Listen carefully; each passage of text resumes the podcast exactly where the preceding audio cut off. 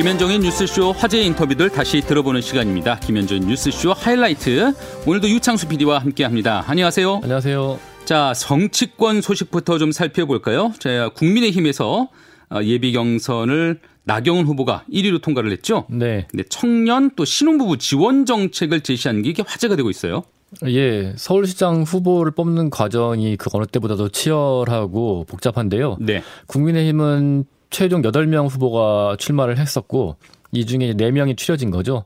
근데 여기서 다시 한 명을 뽑아서 안철수, 금태섭 등의 후보 중에 승자와 다시 결혼해야 되는 좀 복잡한 과정을 거치고 있는데요. 그게 이제 3월 초라는 거고요. 그 예. 일정이. 그 과정의 첫 번째 관문을 거친 것이 이번 4명의 후보입니다. 네. 나경원, 오세훈, 오신환, 조은희 그렇게 4명이 통과를 했는데요. 그중에 나경원 후보가 1위를 했죠. 오세훈 후보가 2위를 하고요. 네, 네. 그런데 당원 투표는 나경원 후보가 큰 차이로 1위를 했는데 일반 여론조사에서는 오세훈 후보가 약간 앞섰다고 이렇게 전해지고 있어요. 그러게요. 나경원 후보는 이게 민주당 지지자들의 역선택이다. 음. 나를 떨어뜨리려고 그렇게 한 거다라고 음. 주장을 하고 있지만 또 반대쪽에서는 민주당 지지자는 서울 시민이 아니냐. 이게 다 여론이다. 이렇게 주장을 하고 있습니다. 예, 예. 그게 이제 첫 번째 논쟁이고요. 두 번째 논쟁이 말씀하신 그 청년 신혼부부 지원 정책에 대한 건데요. 어, 서울시에 사는 청년이라면은 결혼을 하고 집을 사고 아이를 키우는 과정에서 서울시가 총 1억 1,700만 원을 지원하겠다. 파격적인 지원책이고요. 여기에 대해서 이제 포퓰리즘이라는 지적도 있지만 뭐 그래서 뭐 나경원이 아니라 나경영이다 이런 지- 이 허경영 씨에 빗댄 네, 그런 예. 지적도 있지만 또 나경원 후보는 이것도 못하면은 서울시장 후보 왜 되려고 하느냐, 서울시장 왜 되려고 하느냐, 내가 다 할 수 있다. 또 어, 출산 대책을 세우는 거는 당연히 해야 되는 일이다, 반드시 필요하다. 그렇게 주장을 하고 있습니다. 여기 대해서 뭐 시민들의 판단이 어떻게 나올지는 좀 지켜봐야 되겠지만요. 예. 큰 화제가 되고 있어서 이러저런 이야기 듣기 위해서 나경원 후보를 직접 인터뷰를 했습니다. 예. 어, 지난 화요일에 있었던 나경원 이제 국민의힘 예비 후보죠. 예. 예. 국민의힘 예비 후보 나경원 후보의 인터뷰 같이 들어보시죠. 네. 당원대 일반 시민 여론조사가 2대 8 비율이었더라고요. 네, 예, 그렇습니다. 예. 근데 일반 시민 여론조사에서는 오세훈 후보가 1위 했다면서요. 살짝 1위 하셨어요. 아, 살짝 근소한 차이로. 1위니까. 종합 네. 점수에서 나경원 후보가 어, 격차를 많이 벌린 1위라고 지금 제가 알고 있어요. 네, 예, 예. 그렇죠. 그렇습니다. 당원에서 압도적 지지를 받았습니다. 그렇게 예. 되는 거네요. 네, 예, 예. 어, 근데 이 사실은 마지막 최종 한 명 뽑을 때는 100% 여론조사 아니겠습니까? 그렇죠. 예, 예. 그러면은 이 상황이 좀 달라질 수 있는 건 아닐까요? 뭐 이제 어 사실이 저희 룰이 재미있는 게 예. 일반적으로 당에서 여론 조사를 할 때는 그 상대당 지지자는 제외합니다. 음. 왜냐하면 우리를 지지하거나 중도층을 이 주- 어, 원하는 후보를 뽑는 것이 맞겠죠. 근데 음. 우리는 민주당 지지자를 지금 포함하는 형국이 되어 있습니다. 그래서 어. 민주당 지지자들이 어떻게 보면 우리 후보를 좌지우지할 수 있는 그런 어, 형국이 된 것 아닌가 이렇게 생각을 한대요. 하는데요. 뭐 최선을 다하겠습니다.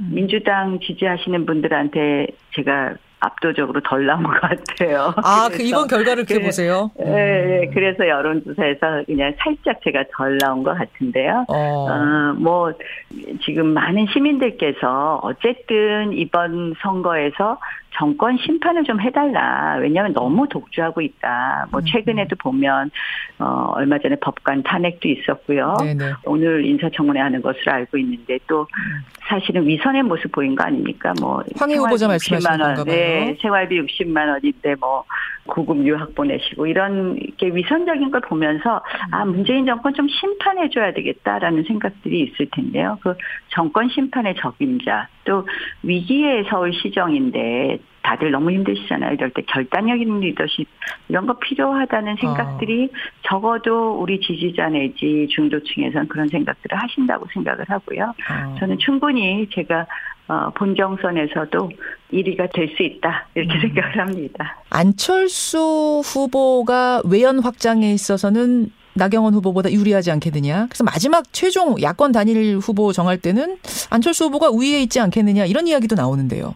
외연 확장이라는 것이 더 무엇을 의미하는 걸까요? 저는 사실은 시민이란 자리는 시장이란 자리는 시민들의 생활을 변하게 해주고 정말 내 삶을 바꿔줄 수 있는 것 같은 시장, 내 일상을 바꿔줄 수 있는 같은 시장을 뽑는 선거가 될 거라고 생각을 합니다. 예, 물론 예. 이번 서울시장 선거는 두 가지 의미- 의미가 있는데요. 음. 그래서 저는 어 어제 그 진대재 전 어, 노무현 정부 때 장관이시죠. 네. 정통부 장관을 우리 고문으로 영입했습니다. 예. 실질적으로 어 이런 어떻게 보면은 더 큰 시정을 할 수 있고 더 전문적인 시정을 할 수 있고 어 하는 그런 모습 속에서 이 많은 분들이 더 많이 지지해 주시지 않을까 이렇게 생각을 합니다. 네. 나경원 후보 어 1위로 컷오프를 통과하다 보니까 내가 견제를 심하게 받는 것 같다 어제 그러셨던데 실제로 어제 다 그러시더라고요 저한테. 예, 아니 실제로 진짜 지금 뜨거운 네. 논쟁이 벌어지고 있는 게 뭐냐면 네. 서울에서 결혼하고 아이 낳고 집 사는 청년들한테 1억 1,700만 원 상당을 지원해 준다 이 공약. 일단 오신환 후보가 세게 비판을 했어요. 나경원이냐 나경영이냐 이거 어떻게 생각하세요? 그 공약을 자세히 안 읽고 이제 그런 말씀하신 것 같아요. 그러니까 이제 토지임대부 주택을 구입하는 어, 청년 그리고 신혼 부부에게 음. 어, 이자 지원 혜택을 드린다는 것이고요. 그 이자 지원을 다 받으시면 청년이 어, 그 주택에 들어가서 살다가 결혼하고 아이까지 출산하면 네. 최대 이자 지원의 합계액이 1억 1,700만 원에 해당한다. 이런 말씀인데요. 사실은 이 문제에 대해서 예. 어제 박영선 어, 후보도 나와서 제 공약에 대해서 비판하신 것 같아요. 어제 뭐라고 네. 비판하셨냐면 네. 결혼 출산의 문제는 행복이라는 기본 가치가 들어가야 하는데 나 후보 공약에는 행복의 개념이 빠져 있다. 이유 없는 퍼주기는 국민들이 썩 좋아하지 않으신다. 이런 평가를 하셨어요. 그러니까 일단은 이 두 가지가 다 있으니까 이제 나경영에 대해서 말씀. 나, 나경 일단 나경영이십니까 아니십니까? 저는 미래 세대를 위해서라면 예. 나경영 돼도 좋다고 생각합니다. 제가 2기가 되면 더 드리고 싶습니다. 아 잠깐만요. 말씀이냐? 예, 그러니까 미래 세대를 위해서라면 나경영이라고 불려도 좋다. 네, 그렇습니다. 우리나라 출산율이요. 문재인 정권 시작할 때 40만 명이 넘었습니다. 예. 그런데 지금 2017, 18, 19, 20을 거치면서 작년에 27만 명입니다. 음. 한 해에 아이가 27만 명밖에 태어나지 않는다는 거. 이거는 재앙입니다, 재앙. 음. 그런데 어제 이제 그 출산율을 높이는 걸 뭐 돈 준다고 되냐 이게 박영선 후보의 이야기로 알고 있어요. 예. 네? 근데 비혼하시는 분들한테 왜 결혼 안 하십니까 물어보면 남자는 첫 번째가 양육비 부담, 두 번째가 집입니다. 집, 음. 아하. 주거의 문제. 여자는 첫 번째가 자아실현, 두 번째가 집입니다. 네. 이 주거라는 것은요, 굉장히 중요한 것입니다. 음. 그래서 사실 민선 2기가 되면 이자 지원 더 많이 해드리고 싶은 생각입니다. 네, 국민의힘 나경원 예비 후보의 인터뷰 내용이었습니다. 뭐 자신을 허경영 씨에 빗댄 나경영 나경영이냐 이런 비판에는 네. 미래 세대를 위해서라면은 나경영이 돼도 좋다 이렇게 가볍게 맞받아치네요. 예, 뭐 굉장히 쿨하게 다 받아들인다고 얘기를 했고요. 또 네. 포퓰리즘에 대해서 계속해서 비판적인 시각을 가지고 있었지 않느냐. 갑자기 이렇게 복지 정책 확대하는 정책을 내놓는 게 그동안의 기조와 안 맞는 거 아니냐 했었는데 이건 당연히 필요한 정책이고 필요한 부분에서는 돈을 써야 된다. 뭐 이렇게 빠져나가기도 했습니다. 네, 앞으로 뭐 당내 경쟁 계속 치열할 것 같은데 이, 이 상황은 지켜보도록 하고요. 자, 이제 반대쪽에 있는 더불어민주당에서는 어, 박영선 예비 후보와의 인터뷰가 있었는데 일단 흐름은 좋은 것 같아요. 예, 먼저 박영선 후보는 나경원 후보와 좀 설전이 있었죠.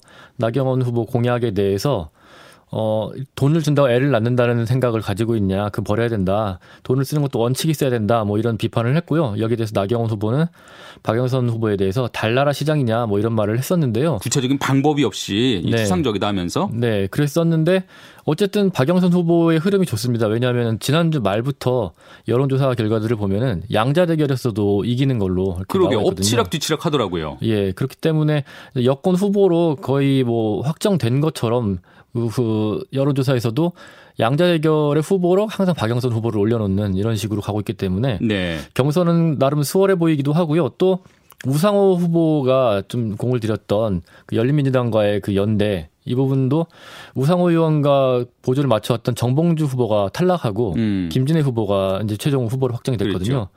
근데 김진애 후보는 또 우상호 후보와 그렇게 가까운 편은 아니었기 때문에 예 그래서 어 박영선 후보가 민주당의 후보로 결정되는 데는 크게 문제가 없어 보이는 그런 흐름으로 가고 있습니다. 예, 지금 일단 현재 상황까지는 네. 박영선 후보를 향한 그 흐름은 좋은 것 같고 그런 박영선 후보가 제시한 공약이 좀 독특해요. 21분 도시 이게 무슨 얘기예요? 예, 서울을 50만 명씩의 그 20개, 21개 권역으로 나눠서 그 권역 안에서는 21분 안에 모든 것을 다 할 수 있게 하겠다. 음, 예, 그 21분 안에 갈 수 있는 곳은 뭐, 어, 병원, 공원, 주거, 또 학교, 직장 뭐 다 하겠다는 거죠. 그렇게 해서 생활권을 21개로 나누겠다는 건데, 어, 이게 이제 여러 비판들도 있습니다. 왜냐하면은, 일단 좀 급조됐던 정책, 급조된 정책이라는 그런 비판이 있는 게요. 예, 조은희 후보가 그 내세운 공약이 25개 다핵 도시 공약이 있었고요. 또 부산시장 출마한 그 박형준 후보가 내세운 게 15분 컴팩트 도시 공약이 있거든요. 그래요. 예. 이걸 짜깁기 한 거 아니냐 뭐 그런 비판도 받고 있고요. 음, 또 서울 시민이 천만 명인데 50만 명씩으로 하면 20개지 어떻게 21개냐 뭐 그런 또 단순한 비판도 있고 또 서울시가 25개 자치구가 있는데 이걸 20개, 21개로 한다는 거는 그럼 기존의 자치구를 좀 통폐합한다는 얘기냐. 무슨 기준이냐? 예, 그런 뭐 여러 가지 비판들이 있는데 어쨌든 박영선 후보는 이 가능하다 이렇게 해서 서울을 더 선진화시키겠다 이런 정책을 내놓고 있습니다. 직접 들어봐야 되겠네요. 예. 자, 더불어민주당 박영선 후보와의 인터뷰 같이 들어보시죠. 여론조사 결과의 캠프 분위기는 상당히 고무됐을 것 같은 게 지난 네. 주말 조사였습니다. 조원 네. CNI가 시사저널 의뢰로 2월 1일과 2일에 실시한 조사에서 네. 박영선 안철수 양자 대결을 해보니 박영선 예. 후보가 41%로 안철수 후보 36.8%를 누르는 결과가 나왔고요. 네. 하나가 더 있어요. 한국일보 한국리서치 여론조사. 이건 2월 4일에서 6일간 실시한 건데 여기서도 박 후보가 안 후보를 이기는 결과. 물론 안철수 후보 측에서는 아니 이거 두 개뿐이지 않느냐. 그 외에는 다 내가 이겼다라고 할 수 있을 것 같은데 박영선 후보 측에서는 어떻게 해석하십니까? 네, 여론조사라는 것은 이제 오차 범위 안에 들어있을 때는 사실 그것이 박빙이고 또 엎치락 뒤치락 할 수 있는 여러 가지 요소들이 있기 때문에 그 오차 범위 밖으로 너- 넘어가면 좀 많은 이제 그 확신이 스, 어, 쓰는 것은 맞습니다만 예. 지금 현재까지는 아직 오차 범위 안에 있는 것으로 제가 알고 있습니다. 그러네요. 예. 네, 그래서 어, 그런 어떤 흐름이나 추세는 확실히 예, 2주 전보다는 좋아졌다라고 생각하지만 음. 어, 그러나 아직도 어, 좀 더 더 겸허한 마음으로 어, 시민들에게 다가가야 된다라고 생각을 하고 있고요. 네. 어, 일부 여론조사에서는 그것을 분석을 함에 있어서 예. 그 야권의 단일화를 촉구하는 메시지로 이것을 활용하기도 하기 때문에 어. 어, 아직은 어, 제가 생각하기에는 어, 얼음장 밑으로 봄이 오고 있는 거 아닌가 이렇게 생각합니다. 좀 더더 어, 저희가 어, 서울 시민들에게 그 더 다가가고 경청하고 신뢰 받을 수 있도록 그렇게 네. 노력해야 된다라고 생각합니다. 네. 그 안철수를 누르는 박영선의 강점이 뭐냐고 묻는다면 뭘 말씀하시겠습니까? 제가 아, 그 서울의 미래에 대해서 네. 21분 도시를 제시를 했는데요. 음흠. 어, 물론 이제 제가 도시지리학을 전공했기 때문에 에, 지난 100년의 그 세계의 도시의 모습과 앞으로 100년의 도시의 모습을 그리면서 만든 공약이긴 합니다. 도시 지리학을 전공하셨어요. 네, 그렇습니다. 아, 그거 제가 네. 몰랐네요. 전공이 그러시군요. 예, 네. 예, 예. 그래서요.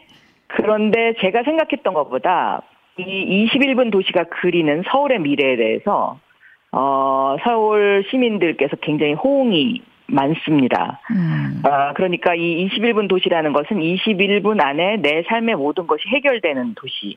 그러니까 지난 100년 음, 전에 마차에서 자동차로 옮겨가던 시절에는 네. 도시가 도로 중심, 자동차 중심의 도시였고 네. 그리고 이제 스페인 독감이 유행을 했었기 때문에 조닝이라는 것이 만들어져서 음. 상업지구, 주거지구, 뭐 중공업지구, 교회, 뭐 이렇게 이런 형태로 도시가 구성되지 않았습니까? 그렇죠. 도시, 도시의 복원을 위해서 예. 그, 그러다 보니까 이제 도심화, 집중화 현상이 생겨가지고 음. 부동산 문제, 임대료 문제, 상권 문제 이런 이제 폐해가 만들어졌죠. 음. 서울도 마찬가지입니다. 강북 중심의 도심 그리고 강남 중심의 부동산을 중심으로 한 이런 집중화 현상. 네. 근데 이제는 그 코로나 19도 어 막고 또 어 자동차 시대에서 자율주행차 시대로 넘어가는 것이기 때문에 도로에 변화가 생겨야 되고요. 아하. 어, 그래서 이제는 어, 도심 중심의 도시에서 다핵화, 그것도 그린 다핵화 도시로 가야 합니다. 그게 21분 도시다 그 말씀이세요. 네, 그렇습니다. 그게 음. 이제 21분 안에 내 삶의 모든 것이 음. 해결되는 도시인데요. 결국 21분 도시의 궁극적인 목표는 네. 탄소 제로 사회로 가는 것입니다. 음. 아, 그래서 서울 시민들께서 이런 어떤 생태계 문제, 환경 문제, 네, 네. 그리고 내 삶에 음. 도시가 미치는 영향에 관한 문제, 이런 것들을 굉장히 민감하게 반응을 해 주셨습니다. 예를 들면 출퇴근의 지옥철, 음. 뭐 통학 거리가 멀어서 부모님이 걱정하는 문제라든가 음. 또 어르신들이 병원을 21분 안에 갈 수 있으면 굉장히 안심할 수 있을 텐데 그렇지 못하고 앰뷸런스 타고 한참 네. 가야 되는 이런 이런 것들에 대해서 굉장히 호응해 주고 그 계신다. 호응이 아, 있습니다. 예, 알겠습니다. 예. 아니 근데 너무 이상적인 거 아니에요? 21분 안에 누구든지 직장도 해결되고 병원도 해결되고 산책도 해결되고 쇼핑도 해결되고 이게 그렇습니다. 유토피아 같은 서울인데 이게 가능합니까? 그렇게 노력해야죠. 왜냐하면 9분 도시 바르셀로나라는 것이 만들어져 있는데요. 네. 이 스페인의 바르셀로나에 가면 예, 예. 사람이 걸을 수 있는 9분 정도의 큰 super block이 있습니다. 그러니까 예를 들면 인사동에 자동차가 못 들어가잖아요. 못 들어가죠. 그런 것처럼 수- 큰 super block을 여러 개 만들어 놨는데 네. 그렇게 하다 보니까 탄소 배출량이 40% 이상 줄었다는 결과가 나와서 예. 이런 그 구분 도시 바르셀로나의 샘플을 점점 확대하는 움직임이 있고요. 음. 또 하나는 15분 도시 파리입니다. 그러니까 음. 파리의 이달고 여성 시장인데요, 여기도. 네, 네. 이 시장이 파리를 15분 안에 자전거로 모든 것을 해결할 수 있도록 지금 도로 다이어트를 하고 있습니다. 음. 그 유명한 그 개선문에서 샹젤리제까지의 거리를 도로를 다이어트를 하고 여기를 음. 공원을 만들고 알겠습니다. 이분 네 이런 것들이 이미 추진이 되고 있기 이미 돼 성공한 예들이 있다 그 말씀이세요. 네. 유토피아만은 그래서 아니단 말씀. 그렇습니다. 21분 도시도 저는 예, 이것이 바- 어, 네, 저희가 네. 노력하면 반드시 5년 안에 이것을 만들 수 있다라고 생각합니다. 네, 더불어민주당 박영선 예비 후보와의 인터뷰 내용이었습니다. 자, 이제 뭐 서울시장, 뭐 부산시장 보궐선거 뭐 하루하루 다가오는데 여야 또 여, 여권 안에서 여권 야권 안에서 경쟁 계속 좀 치열하게 진행될 것 같거든요. 네. 앞으로 계속 좀 지켜보기로 하죠. 자, 그리고 이번 설 연휴 코로나19 확산세가 계속 좀 걱정이 되고 있는 상황이잖아요. 네. 예, 그러면서 또 가장 걱정스러운 지역도 있었습니다. 네. 제주. 예. 예, 요새 뭐 설캉스라고 하더라고요. 설의 명절에 이제 친, 일가 친척들을 만나지 못하게 방역 수칙이 강화되긴 했는데 네. 오히려 그 틈을 타서 영해, 여행을 떠나시는 분들, 예. 특히 제주를 찾는 분들이 그렇게 많아서 아마 이 방송도 지금 제주에서 듣는 분들이 좀 계실 것 같은데 그래서 원희룡 제주도지사의 인터뷰를 진행해 봤잖아요. 예, 제주 같은 경우에는 가장 심할 때는 하루에 한 15,000명, 그리고 조금 회복됐을 때는 3만 명 정도 입도를 했다고 그래요. 예. 근데 설 연휴 기간에 방문을 예약한 사람이 14만 명에 이른다. 이렇게 나오면서 제주 쪽에서 바짝 긴장을 했고요. 또 최근에 그 전세 버스 관광 여행객 확진이 나오면서 제주도 안에서 이게 확진이 아니 확산이 되는 건 아니냐 하는 그 우려 때문에 원희영 지사와 인터뷰를 했습니다. 예. 그런데 그 이런 주제로 인터뷰를 시작을 했는데 인터뷰가 이제 경기지사 얘기, 경기지사의 그 어, 재난지원금 얘기 또 기본소득 논쟁으로 번지고 나경원 후보 공약까지 얘기를 하는 음, 좀 음. 굉장히 많이 확장된 인터뷰가 됐죠. 맞습니다. 이 코로나19 확산세에 대한 염려에서 시작된 인터뷰가 네. 여러 가지 정치권 이슈로도 크게 좀 번져가지고 격한 인터뷰가 됐었습니다. 그때 진행됐던 인터뷰 내용 같이 한번 들어보시죠. 원희룡 제주도지사입니다. 14만 명이요? 예. 와. 그 다른 해의 명절 때 비하면은 한 20% 이상 줄어든 인원인데 예. 예, 우리 연말에 그 3차 확산 이후에 한 15,000명대로 그 입도객이 유지되다가 네, 네. 지금 3만 명대로 올라가니까 저희들 긴장하고 있죠. 그렇죠. 도민들 걱정이 크다 하진 그런 얘기가 들리는데 근데 뭐 이미 예약한 사람들을 강제로 취소시킬 수는 없는 거잖아요. 어, 여행차 오시는 분들도 있고요. 예. 여러 가지 불가피한 사정으로 어, 왔다 갔다 하시는 분들도 많습니다. 왜냐하면 음. 뭐 수도권으로 어, 치료받으러 갔다가 들어오시는 분들도 아, 물론 있고요. 그런 분들은 네, 네, 계시겠지만. 그렇습니다. 네, 예. 네. 오지 말라가 중요한 게 아니고 불가피하게 오신 분들 네. 어, 방역 수칙을 철저히 지켜주십사. 어떤 특별한 방역 대책을 좀 세워놓고 계십니까? 어, 우선 그 특히 수도권에서는 네. 그 무료 검사를 바로 받을 수 있습니다. 네. 그래서 어, 가급적 어, 미리 검사를 받으셔서 그 음성 확인서를 갖고 오시면 음. 저희들이 좀 더 안심하고 친절하게 모시도록 하겠고요. 그 음성이냐 양성이냐 그 음성 확인증이 필수인가요? 필수는 아닙니다. 아. 왜냐하면 필수를 하게 되면 저희들이 일일이 그걸 단속도 해야 되고 가서 공항에 나가서 저희들이 그 인원들이 관리도 해야 되는데 예. 중앙정부랑 협의해 보니까 인원이 안 돼요. 예산은 둘째 문제고요. 아. 예, 행정 인원이 안 되기 때문에 네. 저희들이 일률적으로 강제할 수는 없지만 네. 아 그래도 따가운 눈총을 피하려면 예, 예. 음성 확인증 오시 예. 가지고 오시면은 뭐 다른 혜택이 있습니까? 안 가져오시는 분들한테 뭐 벌칙은 없지만 가지고 예. 오시는 분 혜택은 있어요? 예, 공영 관광지에도 저희들이 예, 할인 혜택이나 무료 혜택을 드리겠고요. 어. 설사 나중에 확진이 되더라도 저희들이 면책을 해드리려고 합니다. 아, 음성 확인증을 갖고 오신 분에 한해서는 입장료 29곳의 입장료 전액 면제와 함께 예. 혹시 그분의 나- 그분이 나중에 잠복 예. 끼어 가지고 나중에 예. 막 양성이 나온다고 하더라도 구상권 청구나 이런 거 없단 말씀이시죠? 예, 그럼요. 예. 그러면 예, 그렇지 않은 분들, 자기가 뭔가 어, 자가 격리 기간인데 왔다든지 증상이 있는데 왔다든지 이런 분에 대해서 나중에 구상권 청구가 있습니까? 아유, 그런 게 있는데 그걸 무시하고 오시면은 저희들은 그걸 엄하게 음. 예, 할 수밖에 없고요. 네. 그 이럴지 저럴지 사실은 그 나는 괜찮겠지 이런 분들이 대부분이잖아요. 그렇죠. 근데 이런 분들이 저희들이 뭐 일률적으로 뭐꼭 그 엄격하게 한다 이거보다는 네. 어, 본인들도 그 위험을 감수하셔야 된다는 거죠. 그렇죠. 만약 공항으로 들어가다가 그 저저뭐열 감지기에서 저 위험이 나- 고온이 나왔다. 이, 네. 이- 이럴 경우에는 입도가 금지되나요? 공항에서부터?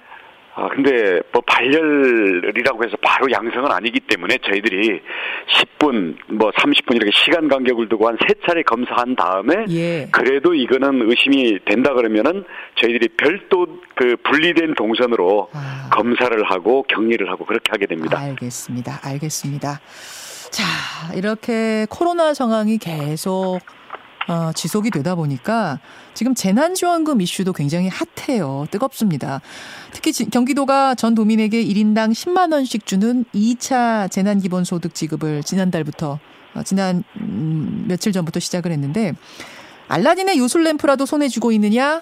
카드 돌려막기를 하고 있다? 원지사님 그러셨더라고요. 어, 간단히 말씀드려 볼게요. 제주도는 네. 이미 재난지원금을 우리 도민들 대상으로 네 차례를 지원했습니다. 어허. 예. 에, 그래서 네 차례 중에 한 번은 도의회에서 전부 지급해라 하는 바람에 전부 10만 원씩 지급했고요. 네. 나머지 세 차례는 생계가 어, 그 불안하신 분들 음. 또는 영업 제한 당하시는 자영업자라든지 음흠. 특수고용 이렇게 있는 분들 그래서 저희들이 행정 자료를 가지고 파악할 수 있는 분들에게 가급적이면은 10만 원이 아니라 50만 원, 200만 원, 300만 원 이런 식으로 해서 이미 네 차례나 지원을 했습니다. 네. 근데 경기도는 지금 지난번에 한 번 주고 이번에 2차 재난 지원금 지금 겨우 두 번째 주면서 지금 무차별로 전 도민에게 10만 원씩 주고 있잖아요. 네. 재원만 충분하다면 저희는 10만 원이나 100만 원씩 매달 드리고 싶습니다. 어. 하지만 이미 한정된 재원을 가지고 지급을 하는데 네. 코로나로 인한 피해는 그야말로 불평등하잖아요. 어허. 왜냐하면 공무원이나 기업에서 월급 꼬박꼬박 나오시는 분들도 있고 음흠. 어떤 업종에서는 이미 대박이 난 분들도 있어요. 음. 비대면 업종이라든지 배달 업종이라든지 네. 물론 이런 것들에 대해서 저희들이 애매할 때는 지원을 해드리지만 예. 코로나로 인해서 피해가 한쪽에 쏠려 있고 다른 쪽은 음. 유지되고 있거나 오히려 혜택을 보고 있는데 이걸 무차별로 n분의 1로 뿌려서 어. 지원을 한다? 이것은 정의롭지도 않고 효과도 없고 아. 한정된 재원을 이걸 없애버리는 결과죠. 그래서 지금 경기도 2차 그 재난지원금 10만 원씩 주는 거 예. 재원 마련하는 거 보니까 경기도에 있는 기금들 다 끌어다 썼어요. 음. 이 기금을 갚는데 앞으로 14년이 걸린다고 합니다. 어. 그래서 말은 좋아요. 아, 뭐, 예산 아껴서 했고, 뭐, 세금 증세 안 한다, 이렇게 하는데, 네. 실제로 들어가 보면요. 예. 역대 정부, 예를 들어서 박근혜 정부 때도 뭐 예산 얼마 줄이겠다. 이명박 정부 때도 눈 감고도 10% 줄인다. 역대 정부 중에 예. 예산 절감 안 한 데가 없고요. 증세 없이 복지하겠다 했는데 그 지킨 정부 없습니다. 음. 경기도도 마찬가지라는 게 이번에 입증이 된 거거든요. 그래서 음흠. 저희는 주자 주지 말자 이런 게 아니라 네. 준다면 피해를 입은 층에 좀 더. 두텁게 주자. 알겠습니다. 지금 자영업자들요. 지금 몇 달째 영업 못 하고 있지 않습니까? 예, 예. 매출이 10분의 1 토막 어쩌면 아예 바닥으로 끊긴 데도 있는데 알겠습니다. 지금 예. 손실 보상도 못 해주고 있잖아요. 선별 지급을 해야 된다 그 말씀이신 거예요. 보편적 지급에 대해서 문제가 있다는 말씀이신데, 근데 이재명 무차별 지사는 n분의 1로 뿌리는 것은 예. 대상도 그렇고 금액도 그렇고 효과도 그렇고 재원도 그렇고 문제가 있다. 이재명 지사는 그걸 선별하는데 오히려 돈과 시간과 이런 것들이 더 든다. 아, 그리고 10만 원씩 뿌리면 이걸 다 저금하는 게 아니라 어떻게든지 사용을 하기 때문에 지역에서 사용을 하기 때문에 지역 경제를 살리는데 도움이 효과가 있다. 이렇게 얘기하시던데요. 선별하는 비용이나 시간은요. 처음에는 그랬을지 모르지만 지금 여러 차례 지급하면서 예. 국세청에 이 자료 다 있습니다. 카드 회사 자료 다 있고요. 매출 자료. 그래서 이것은 행정이 해야 될 것을 안 하면서 핑계를 대는 거고요. 어. 지역에 뿌리면 쓴다? 물론 쓰죠. 돈 주는데 싫다는 사람 없고 자기 돈에 예를 들어서 3개월 내에 써야 되는 지역 화폐 들어갔는데 안 쓸 사람 어디 있습니까? 하지만 네. 이것은 돈이 없어서 못 쓰는 사람은 소비 진작 효과가 있지만 네. 어차피 소득이 있는 사람들은 네. 자기 돈으로 쓸 거를 지역 화폐로 쓰고 자기 돈 쓸 거를 안 쓰는 거기 때문에 어. 우리 KDI에서 조사한 결과 결국 나눠준 돈의 30%만 소비를 소비로 갔다는 거거든요. 음흠. 나머지는 형식적으로는 소비를 한 것 같지만 원래 자기 돈으로도 쓸그쓸 내용이 돈이다. 음. 지역 화폐로 썼다는 것 뿐이기 때문에 알겠습니다. 복지로도 그렇고 경제학적으로 도 그렇고 이거 예. 논란이 많은 거고요. 네. 이거 주장하는 거 이재명 지사밖에 없습니다. 그 조금 더 확대해서 어 이재명 지사는 그런 얘기도 있어요. 기본소득. 기본소득을 1인당 분기별로 25만 원씩, 연간 100만 원씩 이거 결단만 하면 수년 내에 얼마든지 시행 가능하다. 그럼 이 기본소득, 재난지원금 말고요. 기본소득에 대해서 어떻게 생각하세요, 원 지사님? 그렇게 되면 1년에 52조거든요. 네. 그러니까 큰 길은 기본소득이냐 복지국가의 강화냐. 물론 이재명 이거 둘다 한다 그러는데요. 예. 그거는 약장수 같은 얘기고요. 어. 선택을 해야 됩니다. 우리나라는 복지국가가 아직 예, 반밖에 안 돼 있거든요. 특히 어느 부분에 부족하냐 그러면 음. 일과 가정에 부족합니다. 일에 있어서는 고용보험, 가정에 있어서는 우리 아동수당이라든지 육아휴직 이런 부분에 부족합니다. 네. 그래서 현재 음. 고용보험 1년 내 실업급여로 내주는 게 9조 원이에요. 음. 여기에 대해서 지금 전 국민 실업보험으로 가는데도 돈이 지금 3조, 4조가 있니 없니 해서 지금 한이만이 이러고 있는데 예, 예. 52조라고요? 52조면요. 52조가 아니라 그 절반만 해도 지금 전 국민 실업수당 예. 그리고 애 낳으면 부모님들 전부 양육비 지원해 주는 거 네. 그다음 육아휴직 전 국민에게 지원하는 거 이거 전부 가능합니다. 어. 그리고 노인 빈곤율이 지금 40%거든요. 네.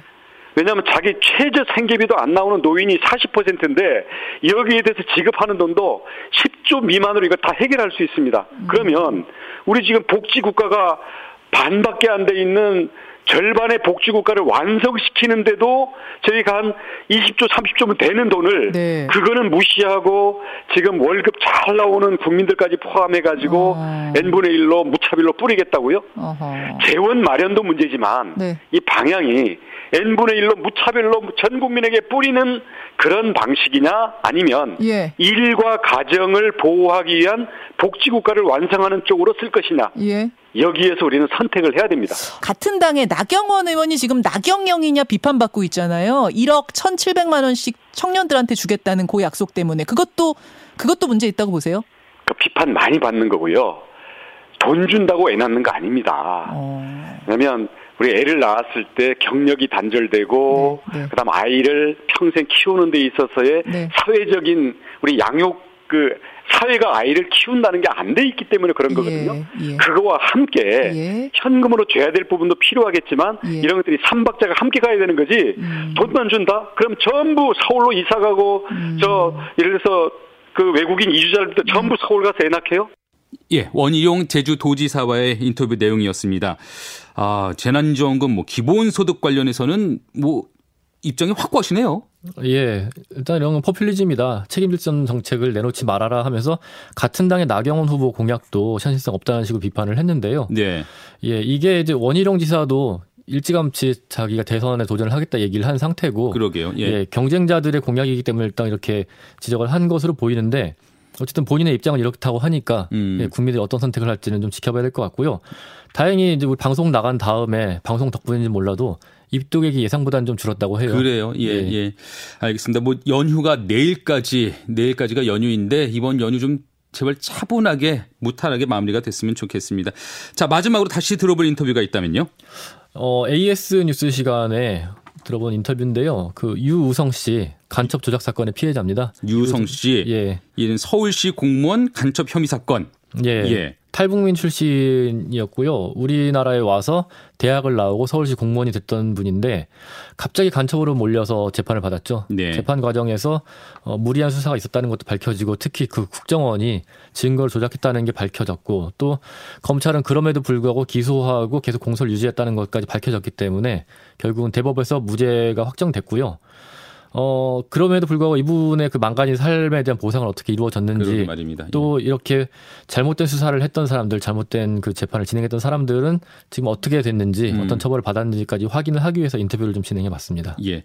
서울시 공무원 간첩 사건으로 억울한 누명을 썼던 네. 유성 씨 그 AS 인터뷰를 진행했었는데 유성 씨 인터뷰 같이 들어보도록 하겠습니다. 그 간첩 혐의로 기소가 됐다가 무죄 혐의 받은 것에 대해서는 국가 상대 손해배상 소송도 진행 중이신데 예, 예. 그거는 결과가 나왔습니까? 아, 예. 그게 그 작년 11월 달에 저 민사 재판에서 저희들이 승소를 했거든요. 아. 그참 의미 있는 재판이었습니다. 이제 형사 사건에 이어서 민사까지 어떻게 보게 되면 조작되고 잘못된 부분에 대해서 정확하게 판단을 받아볼 수 있는 음, 부분이거든요. 그렇죠. 대부분은 다 이제 그 잘못된 부분과 이런 그 이제 조작한 부분과 이제 그 인정을 다 받았습니다. 그런데 어그 육아료를 폭행하고 네. 회유하고 협박했던 부분은 현재 지금 그 뒤늦게 과거 사이에서 조사를 한 결과를 가지고 네. 뒤늦게 지금 기소가 되고 재판 중에 아, 있거든요. 아, 그 부분에 대해서는 민사 재판에서 인정을 못 받았어요. 아, 그래요. 예, 예. 그러다 보니까 지금 항소하고 진행하고 있는 진행 상태입니다. 중인 상태. 예, 예. 여러분, 하, 과거 기억을 좀 되살려 보세요. 이런 거였습니다. 그러니까 어, 탈북민으로서 한국에 오신 게 2004년, 예, 맞습니다. 2013년에 서울시 공무원이 돼서 어, 탈북민에 관한 뭐 사업들 이런 것을 서울시 사업을 하신 거죠? 예, 그 제가 본격적으로 북한 이탈 주민 대한 일을 한 건 아니고요. 음. 그거는 언론에서 포장해서 그렇게 한 거고요. 어. 사실은 복지과 전반적인 복지가 보조 업무를 맡았고요. 아. 탈북자에 대한 부분을 맡은 부분은 없었습니다. 그래요. 예, 예, 예, 그래요. 예. 뭐 이제 언론에 노, 나오기는 이제 기소 내용이 이제 2천 명이 그러니까 200명이 그때 당시는 뭐 만 명이 자료를 남겼다 뭐 이렇게 음. 일부 언론사에 그 거짓 그 보도도 있었지만 사실은 음. 제가 그 활동하던 동아리가 있었고 네. 그 활동하는 동아리는 한국 학생이랑 그 이제 북한 이탈 주민 학생들이 같이 명단을 다 해봤자 한 100명당 안 되는 명단을 제가 그때 활동하는 모임에서 회장을 하고 있었거든요. 음. 네네. 그 명단을 제가 가지고 있었습니다. 음. 그렇다고 북한 이탈 주민 명단 학생 명단을 따로 관리한 것도 아니었고. 어, 어, 예. 그거 가지고 계셨던 이유는 뭐 장학금 관련된 그렇죠. 거였다고요? 장학금과 관련돼서 제, 저희들이 그 성당에서 작은 형제에서 그 장학금을 주니까 신청서를 가지고 있었습니다. 예, 거기는 예. 전화번호, 본인들이 예. 통장번호, 이름이 있었습니다. 그렇죠, 예, 그렇죠. 예, 그 정도 자료였습니다. 그런데 이제 그것을 북으로 정보 넘기려고 하는 거 아니냐 해서 결국은 그렇죠. 간첩으로 예. 몰렸던 거 아닙니까? 예, 맞습니다. 지금 와서 다 끝난 상태 생각할 때 도대체 왜왜 나를 나를 그렇게 간첩으로 만들 왜 그게 왜 필요했을까? 그때 당시는 제가 서울시에서 군무를 이제 시작할 때 그 사실은 이게 내용이 너무 많아서 간략하게 말씀드리면 음. 예, 예.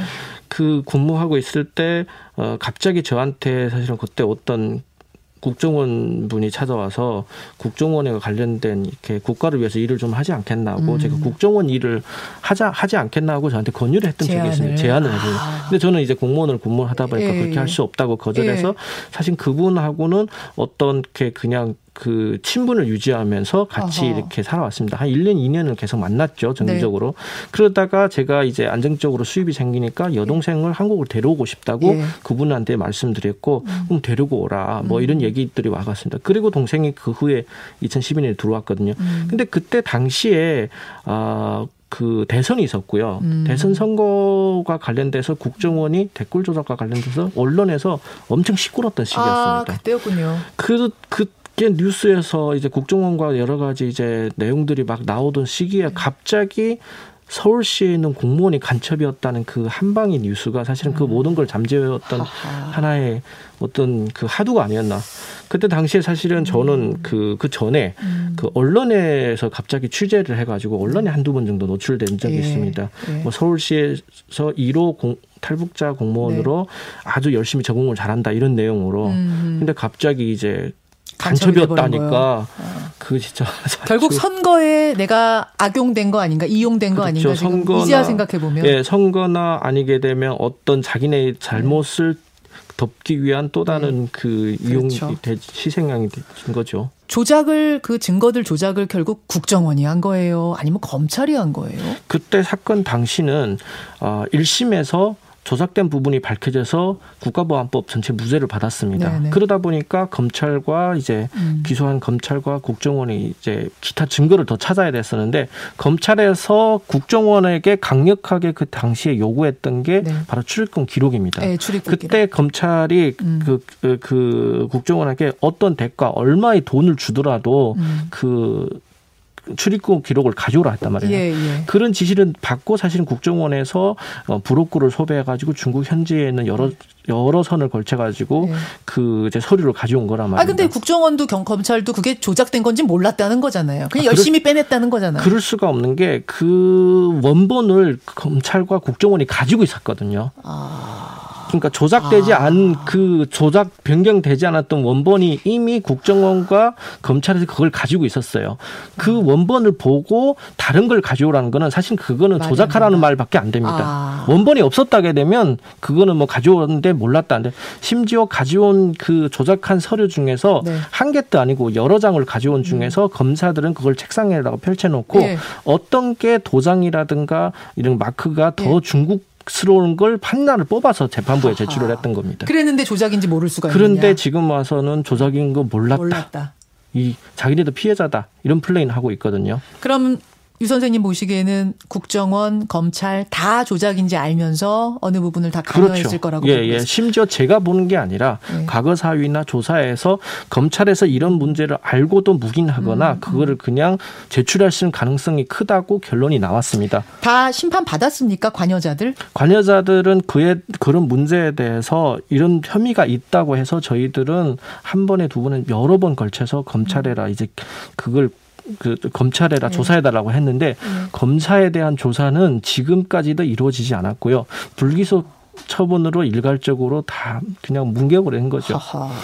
검찰총장이 사과도 있었고요. 있었죠. 국정원 원장 사과도 있었고. 네.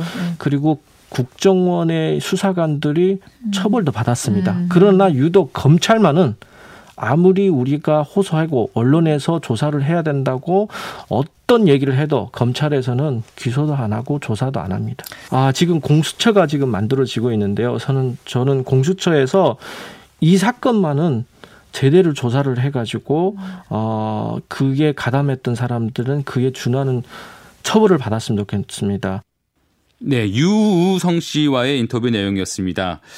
아, 뭐 자신을 간첩으로 몰았던 그 검사들은 처벌을 받지 않고 전관 변호사 생활을 하고 있더라. 네. 이제라도 공수처에서 바로 잡아줬으면 좋겠다 이런 바람까지 덧붙이시네요. 네, 그런 바람이 어, 실현이 될지는 모르겠습니다. 지금 공수처에 가야 된다고 주장하는 것들이 너무 많아서 네. 어쨌든 이분의 안타까운 사연은 들어봤고요. 또 특히 아쉬운 것은 이분이 또 여행사에서 일을 했는데 하필 예 코로나 예. 때문에 또 사실상의 실직 상태라서 더 안타까웠는데요. 코로나도 좀 빨리 끝나고 또 이분의 피해도 회복이 됐으면 좋겠습니다. 예, 유성 씨의 아, 상처받은 삶 어떻게 좀 회복이 돼야 될지 모르겠지만 저희도 좀 응원을 보태도록 하겠습니다. 네. 자, 오늘 말씀 여기까지 들을까요? 네, 고맙습니다. 지금까지 김현정인 뉴스쇼 하이라이트 유창수 PD와 함께 했습니다. 이번 주 초 카카오 이사회 김범수 의장의 선언이 큰 울림을 줬습니다. 수조 원에 이르는 재산의 절반을 우리 사회 문제 해결을 위해 기부하겠다고 다짐한 것이죠. 흑수저 출신의 김범수 의장은 자기 노력 이상의 부는 덤이라고 말해왔는데요. 열심히 살아도 힘들어하는 사람들이 있는데도 이를 외면하자니 죄책감이 든다고도 언급했습니다. 김 의장의 기부 계획은 아직 고민의 시작 단계일 뿐이라고 하지만 세상 살아가는 그 맛을 잊었던 많은 이들에게 이미 큰 울림을 던져주고 있네요. 메아리도 이어졌으면 하고요. 토요일 아침 뉴스 총정리 김정은의 주말 뉴스쇼 오늘 준비한 소식은 여기까지고요. 저는 다음 주 다시 돌아오겠습니다. 감사합니다.